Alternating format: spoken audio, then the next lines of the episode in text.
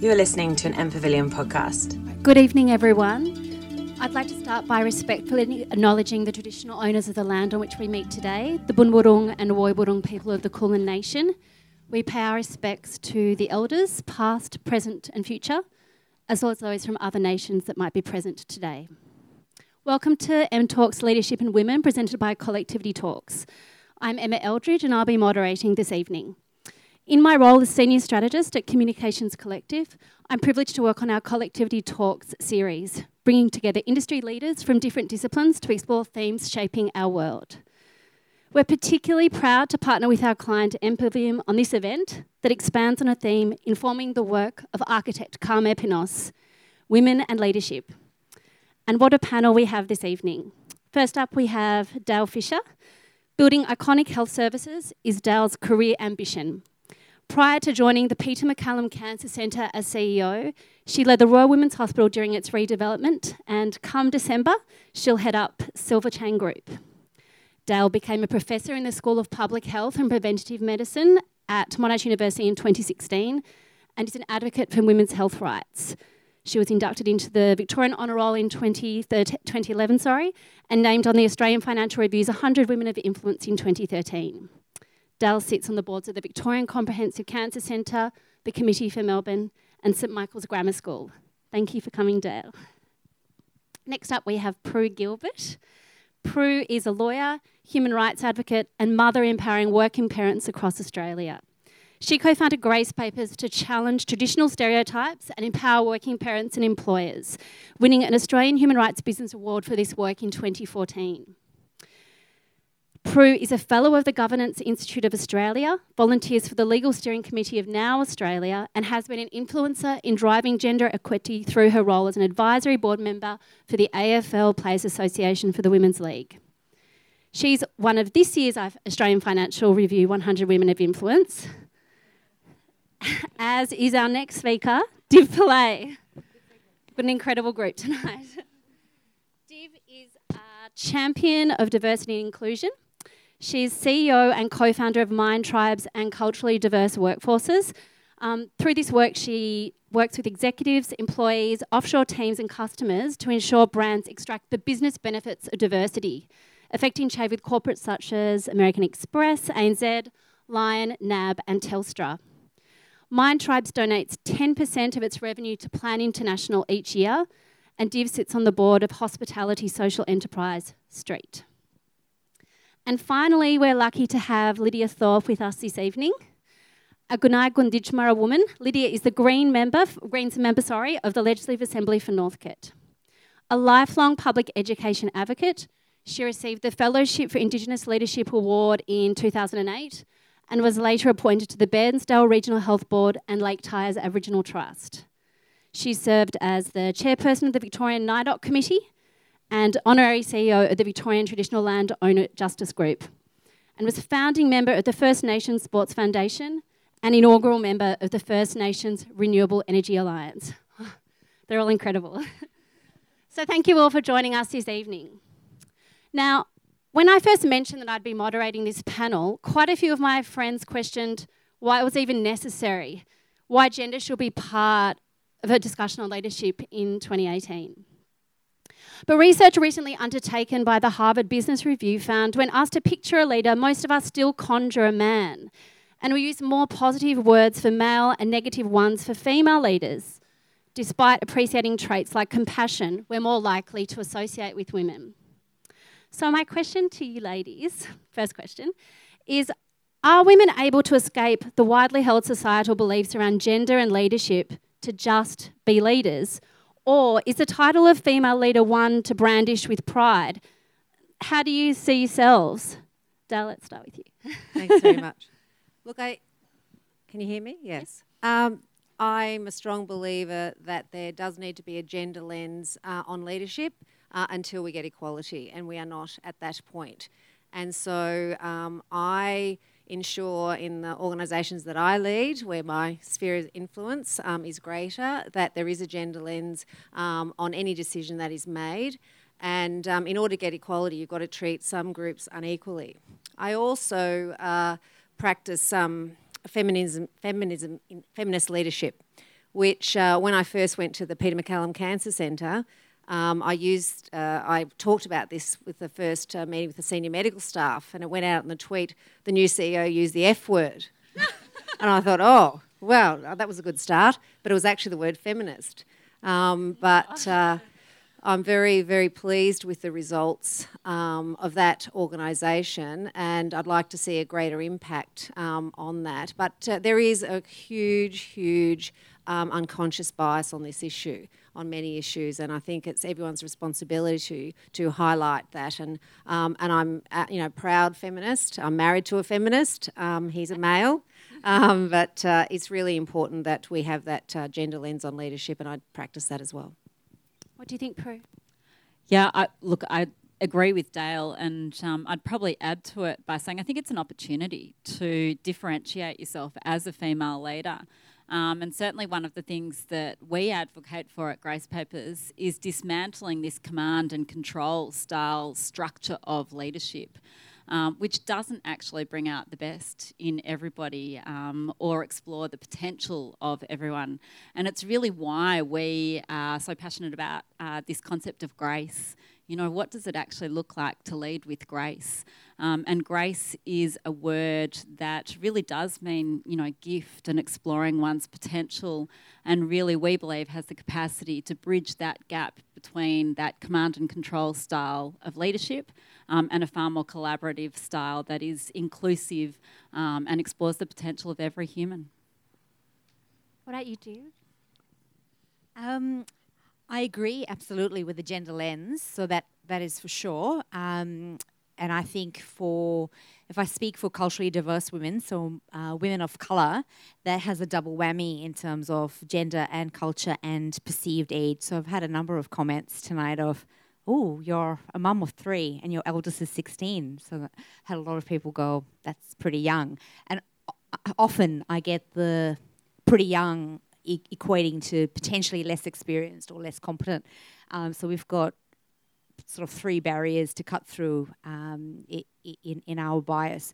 Uh, in terms of whether um, I would like to be regarded uh, just for being a leader as opposed to just uh, being a female leader, um, I think it depends on which context I'm in. Um, as a CEO driving our business forward, um, I definitely do leadership quite differently. Uh, so I think I do bring some of those, um, that grace, sometimes under fire, um, to the situation. So I definitely think I do lead differently, but I do want equality. Um, and I absolutely agree with Dale that we're not there yet. So it is an equity uh, discussion. Um, so I'm, I'm, I'm, I want to be treated equally as a leader, regardless of my gender. But I recognise that we're not there yet. I, I suffer the three whammy bias, so I've got to traverse that. Um, but what I will say, which was very interesting, we ran a um, study with the University of Melbourne and we just launched the paper in September. And we interviewed 20 successful culturally diverse women, so women on boards, so on the boards of JB Hi-Fi, Peter Alexander, um, etc. So very, very successful women. And we also surveyed 40 Australian um, Anglo-Celtic men, many of them with the name Andrew or James or John. and it really is true. We didn't go after those names, but we ended up with them. So anyway, all right then. Um, and what was interesting, we asked these gentlemen, um, what do you need from leaders? And they said um, strategic, technical ability, those sorts of things. And, and they rated the words charisma and gravitas as only 5% of what they require in a leader. And then cheekily down the way in the survey, we asked them, what do you think culturally diverse women need to develop and they picked 60% of them picked charisma and gravitas. And I was really quite surprised. And I'm like, what is that exactly? And that's that male lens of those words, charisma and gravitas, because it means different things to very different people. And uh, I'm interested to hear you later of what you, you, the response has been to the word grace. Um, so that's very interesting. So I, I find the response is still there in terms of the need for male dominated leadership language. Um, and that just makes this equity quite hard to move. But I reckon that all of us here are on the same page. I doubt that anyone in the audience is actually not fighting for that equity. So, um, yeah, I think that's. And. Lydia, what about you? I was pretty impressed um, to hear Kerryn Phelps on the weekend say, talk about compassionate leadership, that she wanted to return to compassionate politics and compassionate leadership. How do you feel about that as a female politician today in Australia's political landscape? Um, well, that's how I came in, and that's how I'll maintain who I am with integrity and as an Aboriginal woman. Um, but it's certainly not. It's not what I've seen in the past 11 months of being a politician. So things need to change. Um, but coming from a strong uh, matriarchal line of you know thousands of generations, um, you know we lived in a society of, of equality and no one was ever there was never any hierarchy in our society. So women are actually treated um, quite well in, in our society and and we are the leaders in our community and the men basically just follow with what um, what we do. Um, and that's that's how I've been raised and um, the men just wait for our signal and and they're part of what we do um, so and coming from a party um, with you know seven women and one man, um, gender equality isn't a problem for us. Um, but certainly in the political sphere, from what um, I've experienced in the past 11 months, yeah, where w- women, particularly um, women of colour, are treated very differently in that parliament in Spring Street. And we are, especially me, I, I think, coming in new, coming in new as a green coming in as an Aboriginal woman is treated um, differently again, and I'm treated like I'm, you know, come in with my training wheels and how Aboriginal people have been treated in this country um, since invasion. So that plays out in the Parliament. Uh, and that's why I've um, openly said, you know, that I don't feel safe at home in Parliament. It's not a safe working environment for me um, as a single woman, as an Aboriginal woman. So um, inequality in Parliament exists, and we need more strong women um, running for office to change the face of Parliament. I think we were all reminded um, of that in the kind of media reels last night of um, Julia Gillard with her portrait and Tony Abbott kind of just standing there watching her like a hawk. It was just like that ultimate kind of kind of victim and bully kind of scenario played out. And it was it was quite shocking, and I think everyone kind of is aware of it in Australia now with obviously the misogyny speech, Me Too, etc. But we've got a very long way to go. But how amazing was the applause for Julia yes. on the um, on Monday in the Royal Commission into you know um, yeah. sex abuse in, in our institutions, and so you know some issues do cut through, and yeah. um, I think that was a wonderful moment. Yeah, I think so too. So yeah, on talking about you know, politics, we're talking about power, kind of leads into the next question. Um, it was 50 years ago. I wonder if you'll think that much has changed. Um, Gloria Steinem published a story entitled Women in Power for New York Magazine, and she actually had to convince her male editors that women wanted power and that they wanted to lead. Strange. she wrote, a lot of men and a surprising number of women believe the sexually segregationist argument that women aren't interested in power at all that something in their genes makes them prefer to be ordered about. Right. so, reflecting on recent events, um, do you consider very much has changed in the last 50 years? You know, did you experience many roadblocks on your way up the leadership ladder? Yeah, maybe we'll start with you, Div. Um, I love power. so I do love it in every sphere of my life. I do love it. So um, I probably wa- wasn't the ideal choice of daughter-in-law for my mother-in-law, um, coming from a Indian background, Indian heritage. Um, and, I, and 19 years of marriage almost, and I still get the kind of questionable decision from my mother-in-law as to, oh, she's still the right chick for you. Uh, so I think I'll never um, get rid of that. Uh, because I'm outspoken and I am Good. different um, and I speak my mind all of the time. Um, and I do like the power that comes with that. Um, and I've, in my business world, have been sort of subtly complimented or not so for being sort of non-traditional Indian. So I get that, oh, you're not really like many Indian women, and I'm going, oh, what is that? Like, what what what a what a traditional women Indian women sound like, look like.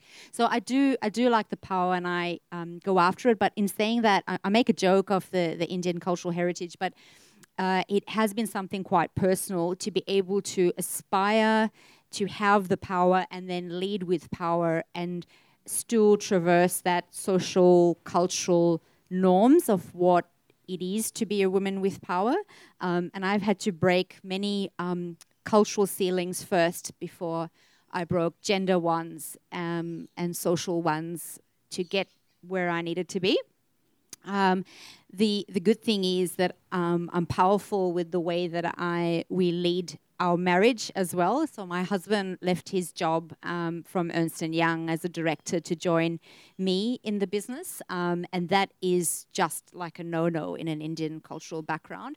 Um, you know, and he still gets the jokes of the fact that he's joined his wife and how is it working for the you know the boss who's the wife. Um, so that's hard, um, but I would say that um, leading with power takes a lot of internal reflection uh, and an internal compass that you constantly have to review and recheck yourself against because it's not easy um, as well. Uh, to deal with the bias that exists and still be a, a powerful woman in every sphere of your life.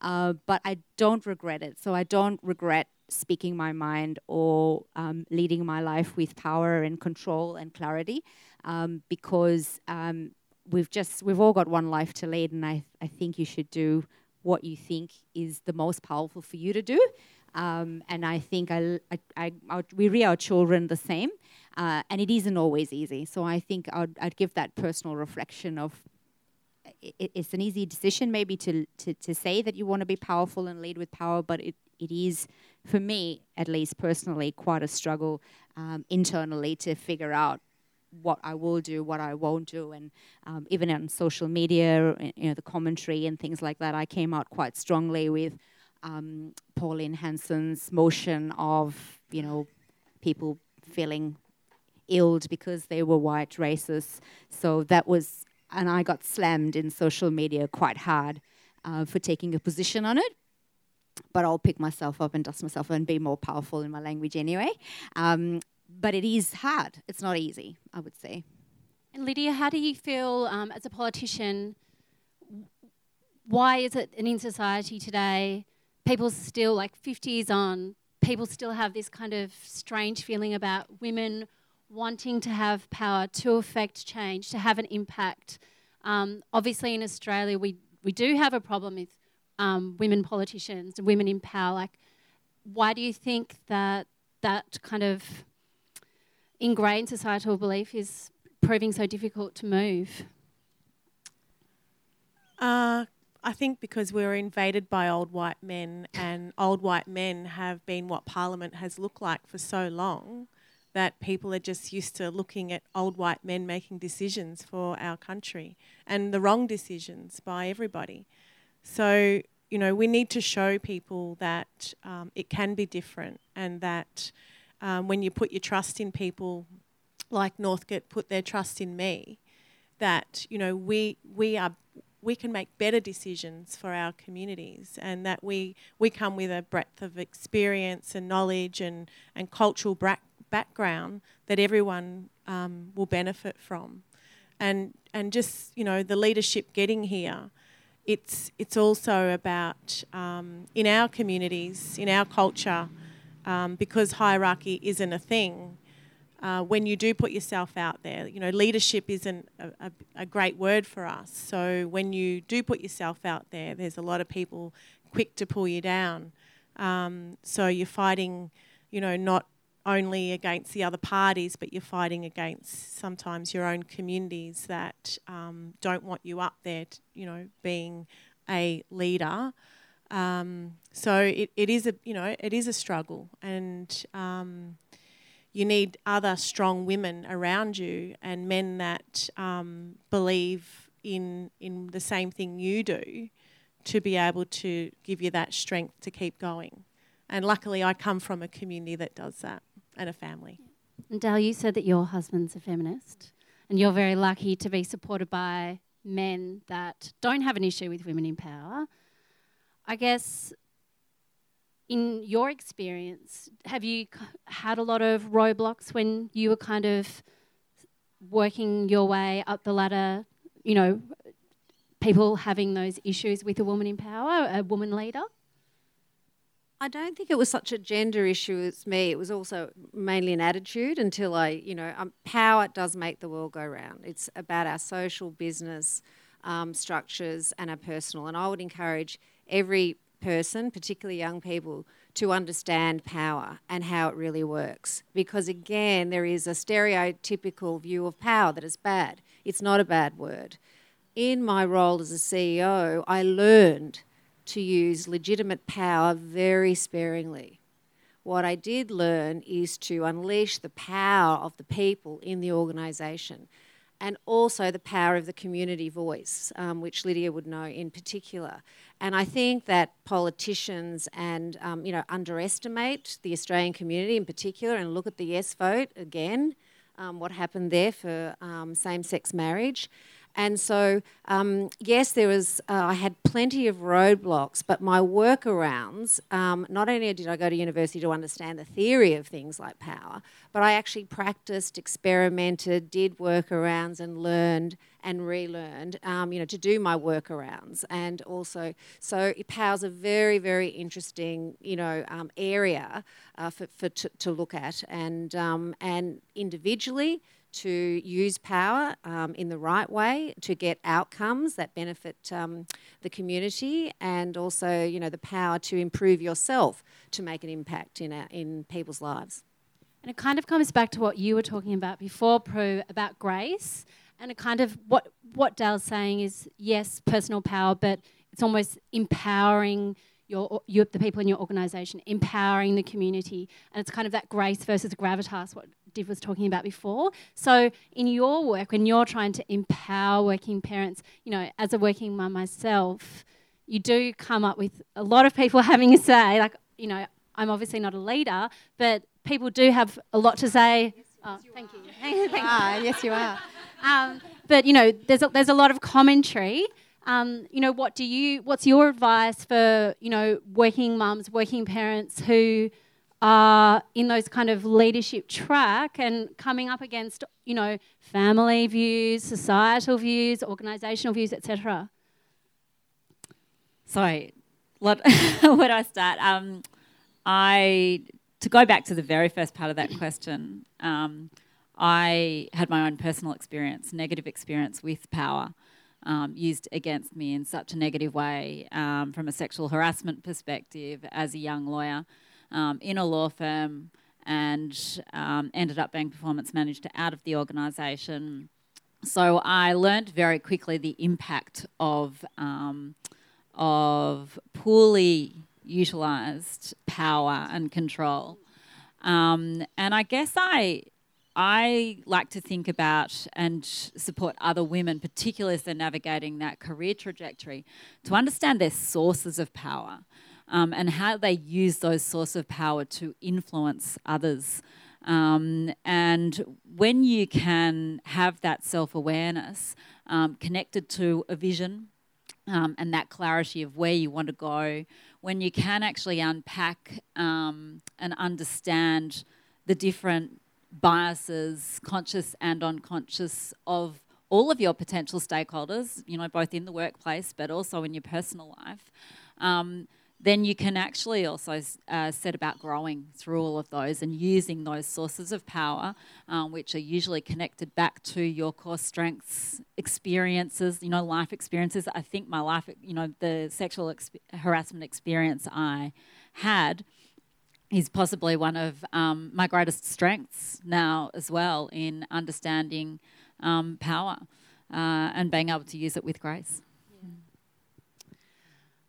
Okay, so next question.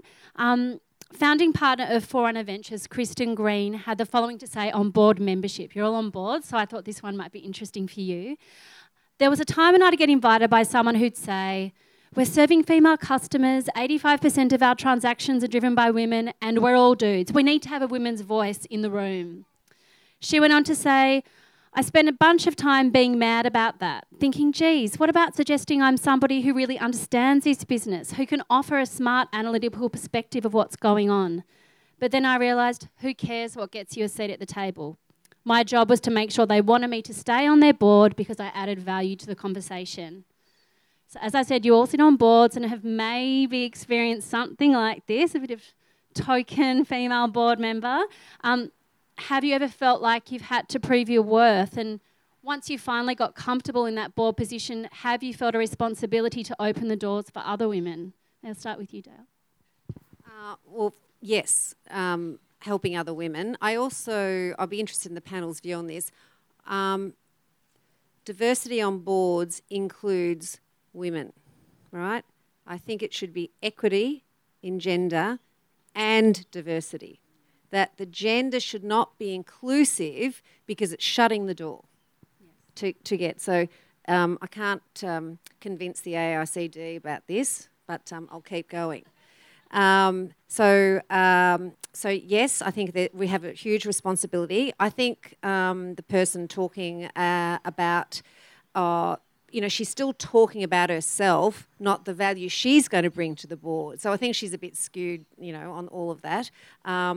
And um, look, I think you know, in order to get the governance structures correct, you have to have diversity um, and um, uh, equity on our board. And does that? Do you think that in necessitates quotas? Yes, absolutely. yes. unanimous. Okay. Uh, yeah, that's an easy one. Yeah. Um, but I think um, also understanding what you bring to that board um, and your role on that board is really important. And I take the example of the AFL Players Association Advisory Committee board that I sit on. Um, and I, I suspect my role initially, from their perspective, was to be the token woman. Um, and, you know, so that it looked from the outside like they actually were doing the right thing. Um, they probably underestimated what they were getting in some ways, but I was fairly clear on what my objectives were. And I would say it has been a fight. Um, and so I think, it, you know, sometimes you use your influence and sources of power to get there, and other times actually it, you have to go harder. Um, and and be more more vocal um, and use your expertise as well uh, to shift the conversation because certainly in that space there has been a significant education piece that was required, um, not uh, just for the AFL. Um, not just for the AFL Players Association um, committees, uh, but for the female players as well. Um, so it's been quite a you know a really interesting role to to be part of. Um, but I've certainly felt like you know, they see me coming, or I'll ring and say, "Oh, I think I'd better come in and have a chat with you on this one," and I can feel them going, "Oh, you know, here she comes." so um, yeah, you know, and you just have, have to, to, wear that resilient. And, yeah, you do, and know why you're going in there, and go prepared. Yeah, taking the long view. What about you, I have, Sorry, can I? I, yeah, I have fun calling on the bad behaviour now, because as I say, my future's behind me. Yeah. So it really, I, it, it's really quite liberating. And so, you know, calling it at, at the table is, um, and, it's, and it is quite powerful as well. It, very politely, of course. Respectfully. um, well, my board role is at Street, which is um, working with youth homelessness. And uh, there are about 26,000 um, young people uh, who are homeless, aged between 12 and 24. Um, and our board is very um, inclusive and very heart focused. Um, and I actually had been watching the work that Street had been doing for the last nine years and knew that with the demographics changing, that um, that would change in the youth homelessness area as well. So I actually approached them for the board role. Um, there's 25% of young people are coming from an asylum seeker, refugee, and migrant background. Um, so I um, played to my strengths in there and said, I think you need me. Um, and here's why. So I'm very business case approached as to how I can see the value that I bring that will extend their growth. Um, and absolutely, it's um, more than what they bargained for. So they, they were very ex- accepting and inclusive of me because they s- absolutely saw the business case with the demographics. Uh, but I wasn't so interested in working at the heart of the youth homelessness from a practical perspective. I was more interested in looking at whether I could commercially add to the growth of streets business so that they could do more social good. That was my angle. Um, so whereas they may have been thinking, oh, I'm very close to this issue, I can probably be a spokesperson or probably can give them ideas on how to connect more with CALD people. I can, but I can do also more than that. Um, so that's my purpose there, and I created the value very quickly. I am the challenger in the group because half the board um, are employed by Street, so I feel that they are innately biased. Um, so I do also feel that ugh, coming there, you know, i am the one on the agenda who said, "Why are we talking about the commercials and the financials towards the end of the board meeting?" because we talk about all these beautiful things that we're going to do for youth, and then we go, oh, oops, we can't fund them. Uh, what are we doing? So I went, no, commercials first. We talk about that first, and we talk about uh, whether we can stay steady with our feet on the ground, and then we can talk about what we do with it. Um, so I'm very um, clear about um, encouraging other diverse people to put their hands up and lean in for boards because I sat quietly. I went to Women on Boards. I sat through all their courses um, and I followed all the rules of how you should go about securing a board position. And then I just did the opposite. Like I just did the opposite. You're just an overarching challenger, aren't you, dear? I just went, oh, that's not challenger. working. No, I'm, I'm a bit of a problem solver. So if it's not working, I go, oh, well, try something different. I'll create another another option. So um, I'm constantly challenging the diverse women that we work with. We have about 150 uh, with us who we select, um, and they are their next aspiration is board roles, and they then go through the cookie cutter of all the institutions that say this is how you should secure a board role. Um, and we say, well, yeah, you can learn from that, but then also think practically what's going to work to get you in. Uh, and often we find that it's the business case and an advocate uh, inside the board that gets the door open. So uh, if any of you are looking for board roles, there's a cookie cutter way, and then there's the alternate way. Always look at both.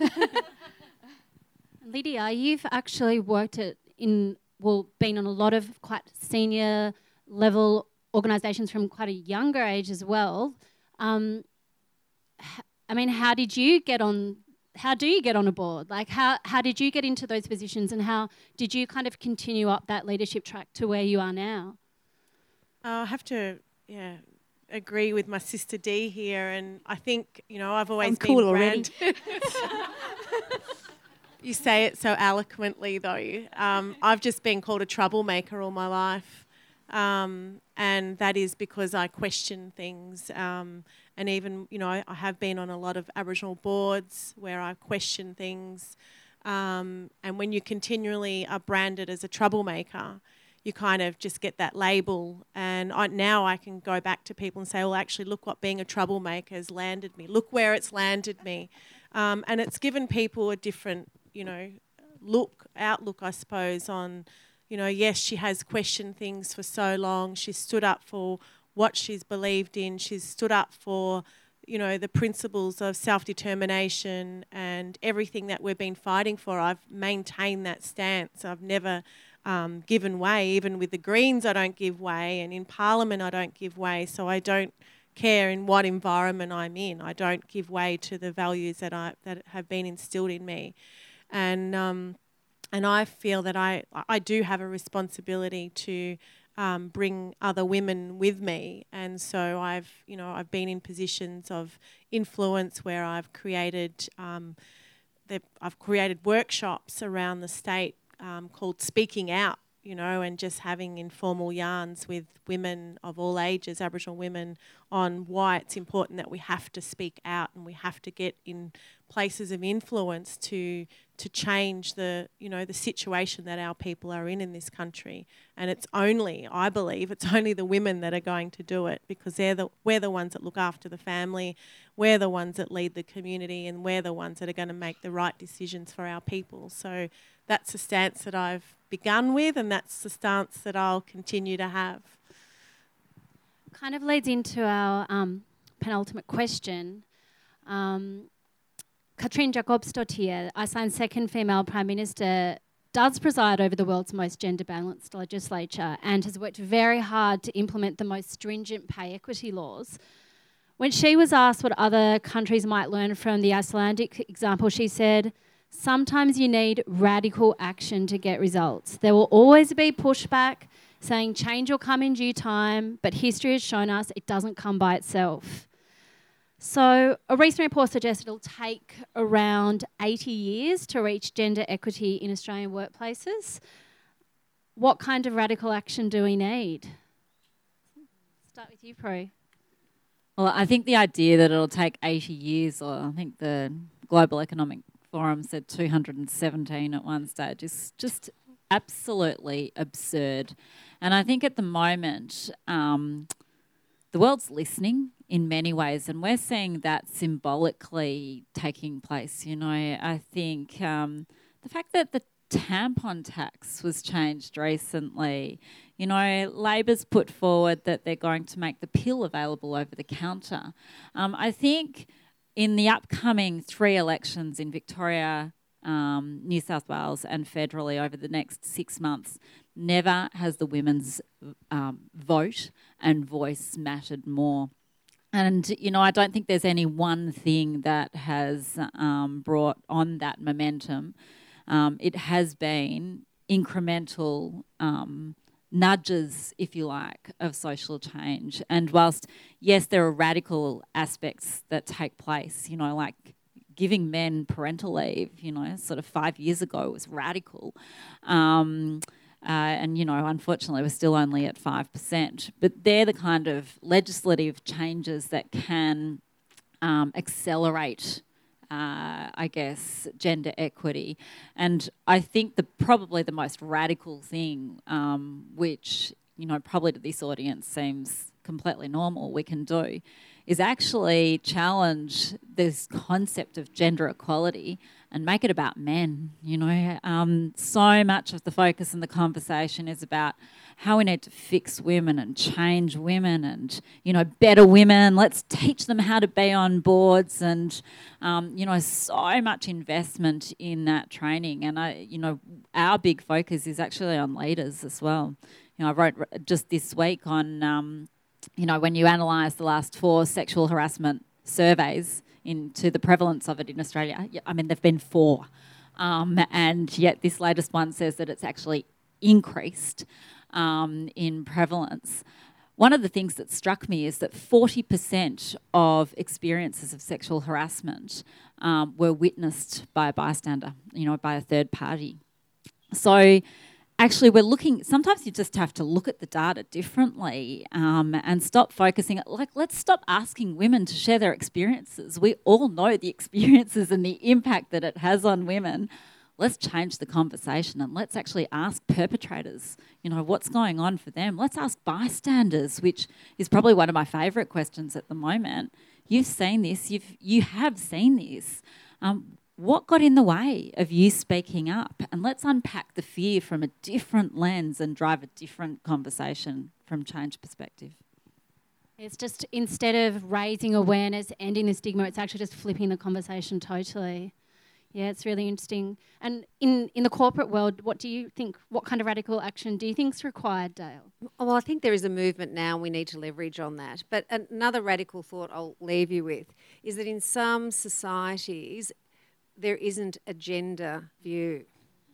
That you know people, um, you know, so we are socialised to be you know you know male or female or um, gender stereotyped. So we could have a fluid more people and you know transgender people Um, and it is a function of actually Western civilization. So why don't we just code people? Yeah, it's kind of like in a language, like when you think of a Western language as like French, Italian, it's kind of, it's got the male and the female, but not all languages, not so- all societies are like that. Absolutely. Um, and Div, what do you think? I mean, in your work, challenging diversity in the corporate world, what I mean, you're obviously starting the work, but what do you think is going to help end that work, get us to the point that we need to be at?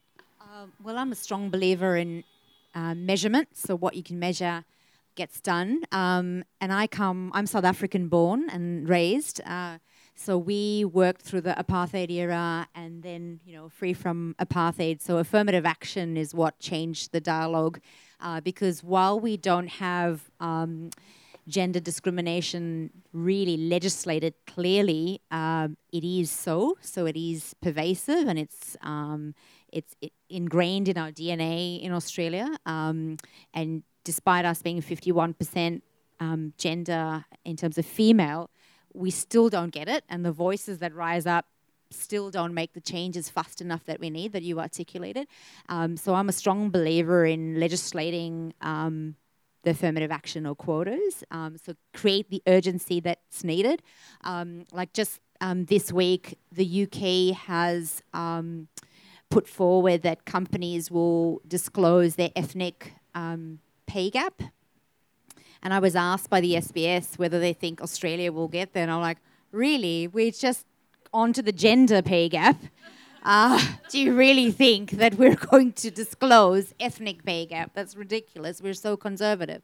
Uh, it's because there's no there's no urgency from Australia to change. And despite South Africa's problems and corruption and all of those sorts of things, um, the urgency to put forward affirmative action candidates and and reorientate organizations and leaders to be inclusive of black leaders in their organizations when they have not had them forever in their in their midst uh, was the the drastic change that we needed um, and I think if it can be done in South Africa where it can be done for, for all people. And I do think, not to steal your thunder, but I do think we have to redress our historical past. I think Australia is, you know, like the auntie who just doesn't talk about the bad stories. Um, and I think we need to be the other auntie that just blabs it all out and just talks about it and just does reconciliation properly.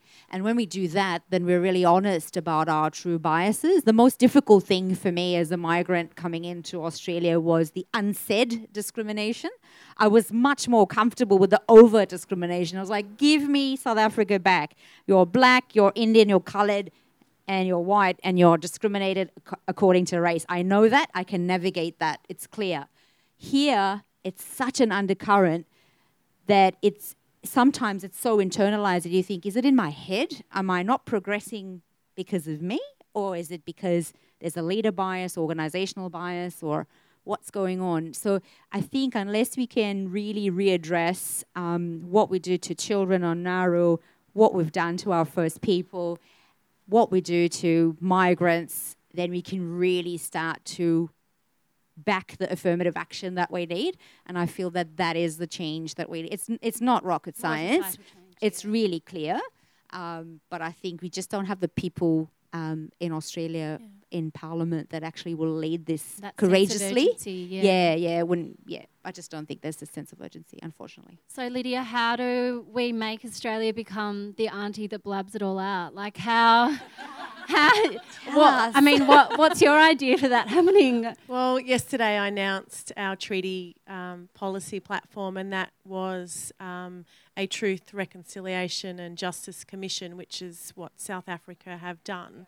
And it, and I, I um, think that this country has a mental health problem, and you know to to address a mental health problem, you need to first know that there's a problem, and this country is de- in denial. So, um, a Truth, Reconciliation and Justice Commission will help this country understand actually, you know, there is a problem and we need to start telling the truth and going through a healing process to be able to go forward.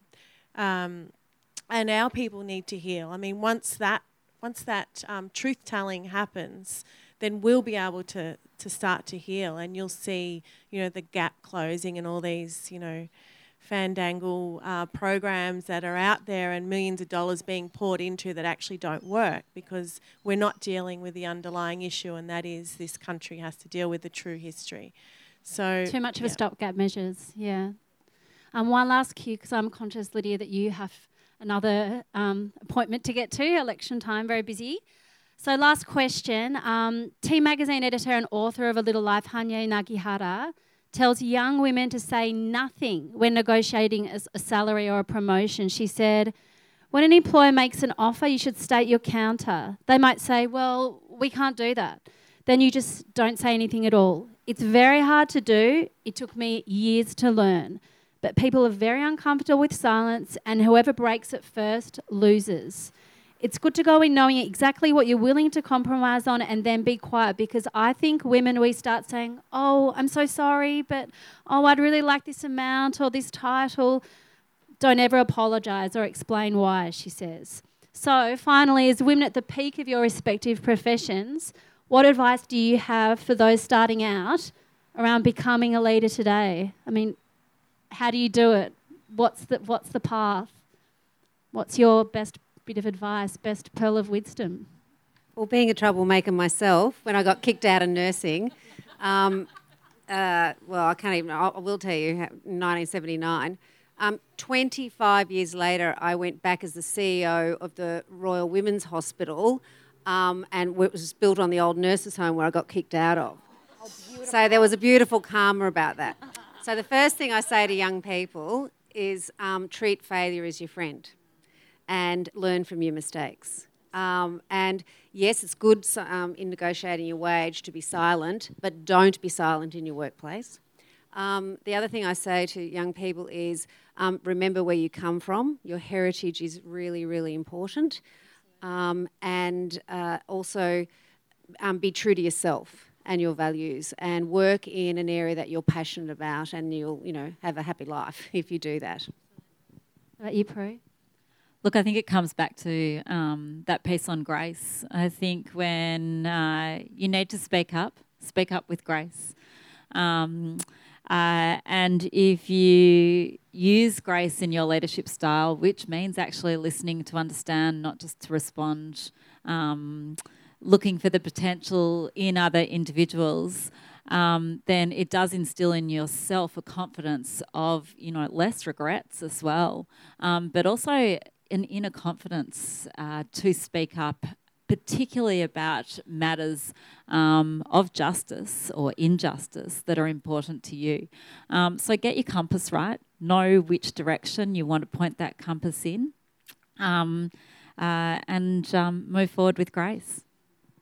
Div? Um, my kid taught me this. She said, Dr. Seuss says, be yourself because everyone else is taken.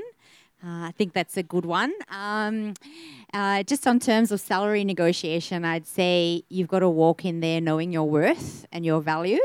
Um, then you can negotiate. But if you're going in there to take something in your hand that's given to you uh, and take it without speaking, then you don't know your worth. So I think you need to know your worth before you step in there and value your skills, uh, not where your position is at, value what you bring.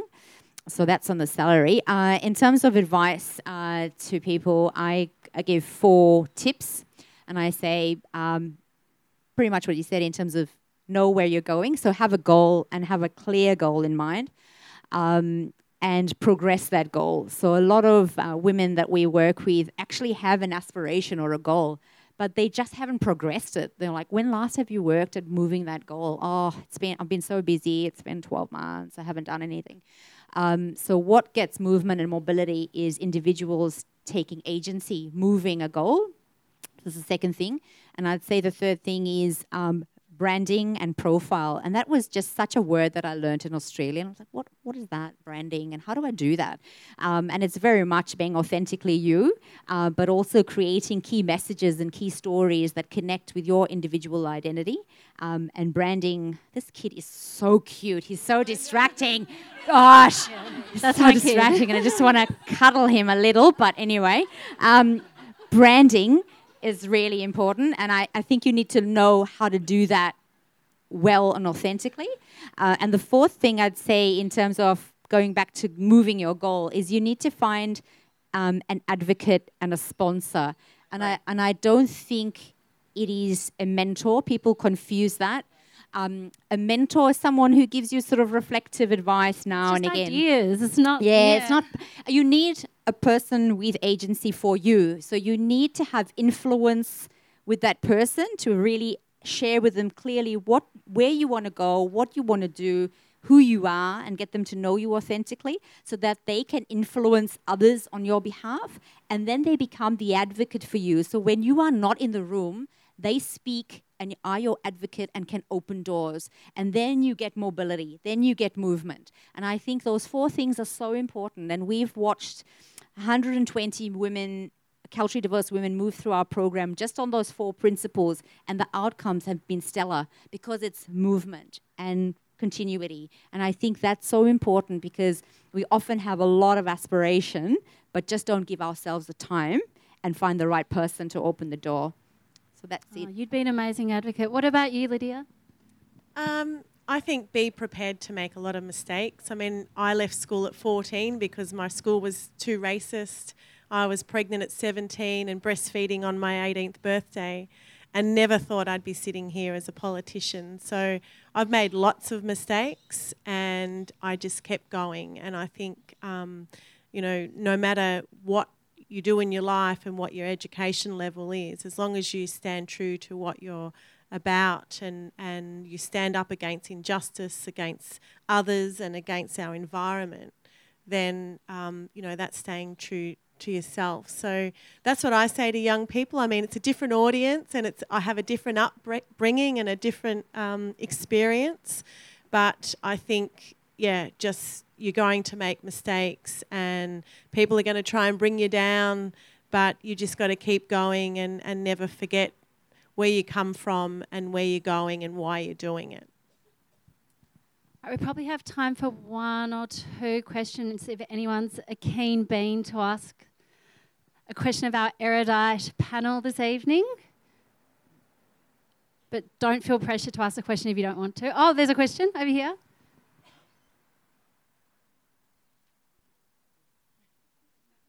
It's for the recording. Yeah, no worries. um, I was wondering, so there's obviously a lot of old white men represented in government, and I just checked Malcolm Turnbull's Wikipedia page, and it says he was a barrister, then a businessman, then a politician.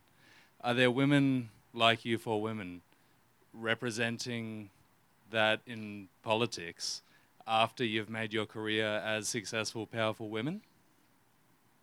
Is that are we going to go into politics? Sort of, or like, Will Are you we be thinking joining about Lydia on the ticket? like I'm sure there's, uh, I hope there's millions of powerful women like you, but if there, if Lydia is saying that there isn't that representation in government, is there a possibility for women like you to be that representation?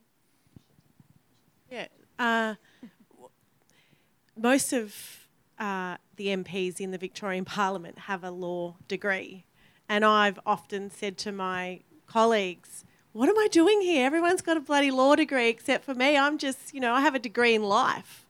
Um, and when they talk about family violence, well, I've experienced. When they talk about early school leavers, I've experienced. So I just think we need more, and I'm not, you know, putting lawyers down, but we just need more everyday people in Parliament with life experiences to stand up for the people, you know, for what they know and the experience that they've had to be able to change. I mean, we can't read everything in a book and learn everything at a university. We've actually got to go out there and live the real life. So when I stand up for public housing, it's because I've lived in it. It saved my life.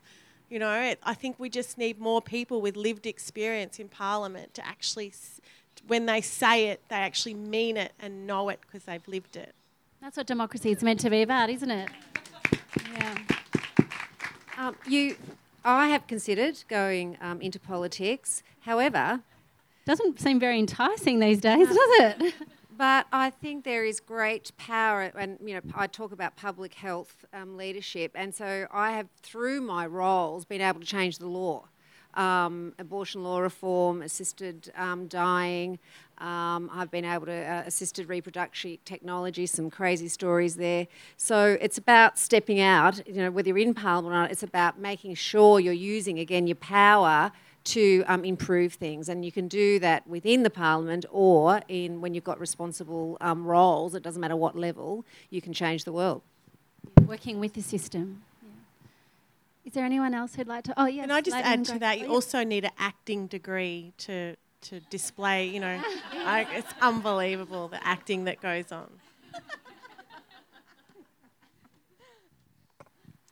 First of all, thank you for all the words that you just said. It's really, it's good to be part of this moment of history where we can all share this moment that my mom didn't have it, for example. It was just maybe a small talk in a corner. So it's just really good to be part of this. Um, I think that what is happening right now is that we are changing the education. We are all being educated through you uh, about how to empower ourselves. So I think that that's that's very important. I also believe that, unfortunately, sometimes women are also the worst enemy of women. So that's something really sad. Uh, so my question would be, what would you like to, or what would you be able to do to change that education? What would you teach your daughter, your friend, your coworker, as a woman, also as a man, of course, about how to change this education? What would be the lesson that we today maybe we could spread to people that we know and we are just like, today we've been through this conversation and this is the lesson that I want to share with you for you to keep on sharing so we can make this the actual change and one day we just are a million people here and just yeah sharing that lesson. Thank you. So I have two daughters, and um, as I was bringing them up, I was running the women's hospital, and always thought they were my compass. What sort of um, health service do you know my girls need, um, and and advocated for those. And um, I also curated a book, a women's health book. Uh, which talks about um, women's health, and it's also that health information is available um, on the internet, and particularly in areas like menopause, um, which wasn't spoken about. Um, it's the number one hit in the world for information, transparent information. So the point there here is that again, you have to be active. You know, my girls are very advanced, way advanced than some of their peers, and they get their information from um, you know each other. And so the more that young people can be informed about their sexual health and their sexual orientation, etc. Um, so it's about being involved and active. I think um, gender equality is a little bit like you know those magic eye books, and you can stare at it and miss it for a long period of time, but once you see it, you can't unsee it. Um, and I think that's your opportunity to start new conversations is to keep on looking for it, to keep your eyes wide open. Um, and you do start seeing it everywhere. And I, I give a you know a small example in our little primary school where um, two of my kids are at. Um, and my daughter, um, you know, plays on the side of the the oval, and um, you know, there's the meanness and all the, you know, what gets classified as typical bitchiness, really, amongst little girls or you know young girls at school. And I started asking questions because I know that the boys play on the oval and they dominate the oval. And you start to see this entitlement, you know, in our primary schools. So, with a little bit of coaching, um, my daughter and a couple of other little girls, and my son actually, uh, put forward a proposal to the school around Share the Grass. Um, and it's really interesting now. You know, they got they got the proposal up, and um, the kids all actually understand it. And just recently, you know, this was um, sort of back in February that we did this. Just really recently, uh, the grade three girls decided they wanted to start playing football on the oval, and some of the grade three boys started saying, "Oh, but they're not as good. You know, no, um, they can't play footy with us. You know, and all the rest of it." And two of the other mothers gave me the feedback that my son spoke up and said, no, but that's because we haven't shared the grass with them for the past four years. Um, and, you know, we need to actually share the grass. And now I hear my five year old who starts school next year going, sharing the grass is good, mum, isn't it? You know.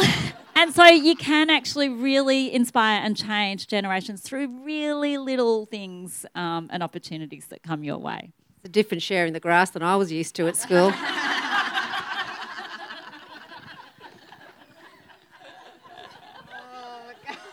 There's a story in there. There's a story in there. Um, uh, I just say, gosh, there's a story in there that I want to hear so badly, but anyway. um, I'd say um, just for our future generations, just be inclusive. It's so easy to be inclusive. And I often talk to my kids about little micro inclusions, like just making eye contact, just um, listening to people with a foreign accent that actually, or foreign name that might be hard to pronounce, but you try. Um, and I think those little micro inclusions make our society a better place, and that leaks into every relationship, business relationship or social relationship. Um, and and my daughter also is challenging the status quo because. Um, I think the other thing that young people can do is actually look at the system that has been already in place and challenge that. Uh, so she's been bullied by, she's in year uh, five, she's been bullied by seven girls who are the linchpin girls uh, in that year five. Um, and the school, so I, of course, was there on the double, big tiger mum, talking about it. Um, and the response from the school was to give my daughter counseling and I said, I'm sorry, I just don't understand that how that works. I've got a seven on one altercation, and you're asking for my daughter every two weeks to sit with a counselor. Should we not be tackling those seven bullies? And I think that breaking of the system and challenging the system consistently, and for my daughter not to feel like she's a victim and shrinking back, to find her voice and say, No, actually, I'm not going to sit through 30 minutes of counseling and introspect on what? How could I have coped better in that situation? What was I going to do next? Yeah, or try this, try that. And we are like, no, we're not doing that. We're doing this. We're focusing on the seven girls who were bullied. Change that, change the system. So I think my message to younger people of a, a, more inclusive society starts with little things and small things and actually challenging our thinking and the way institutions have really ingrained that exclusion uh, to break that and bring it out into the open um, is what I'd say we all need to do. It's all our responsibilities in every way. Um, that's that, I think.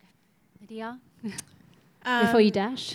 So, um, Thorpe a Thorpe women in our community, Thorpe woman in our community. Everyone knows what a Thorpe woman is going to be like.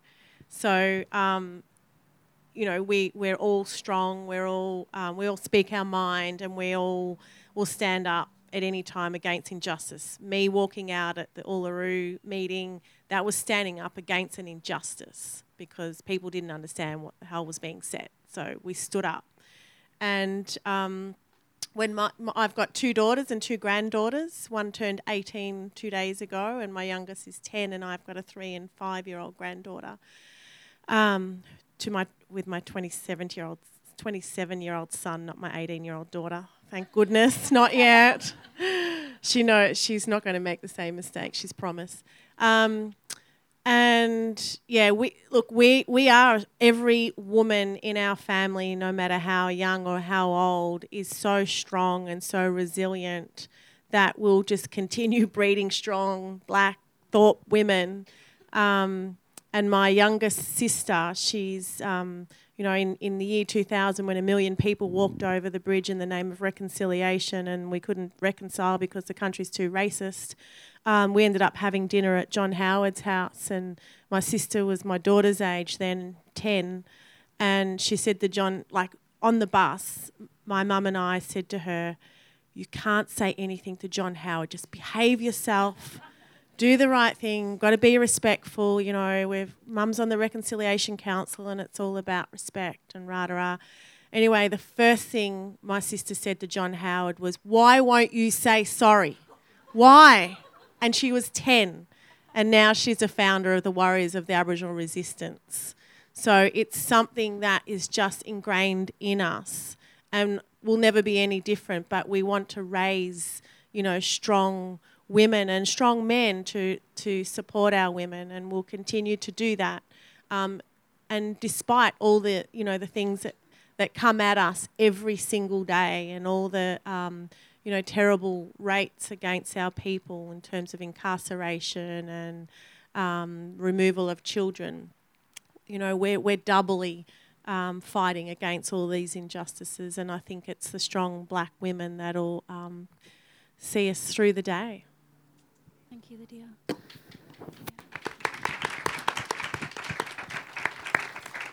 Thank you, ladies, for your expert and excellent insights. We're all very lucky to have heard from you this evening, and thank you everyone for coming. Um, we'd love to see you at our next collectivity talks at MPavilion, which is in January, um, on the design of future workplaces with Techne architecture and interior design. But for now, thank you all for coming. Have an excellent night, and I hope that you can take these insights into your lives and, as you said, um, make change for our generation and and the ones to come. So thank you, everyone.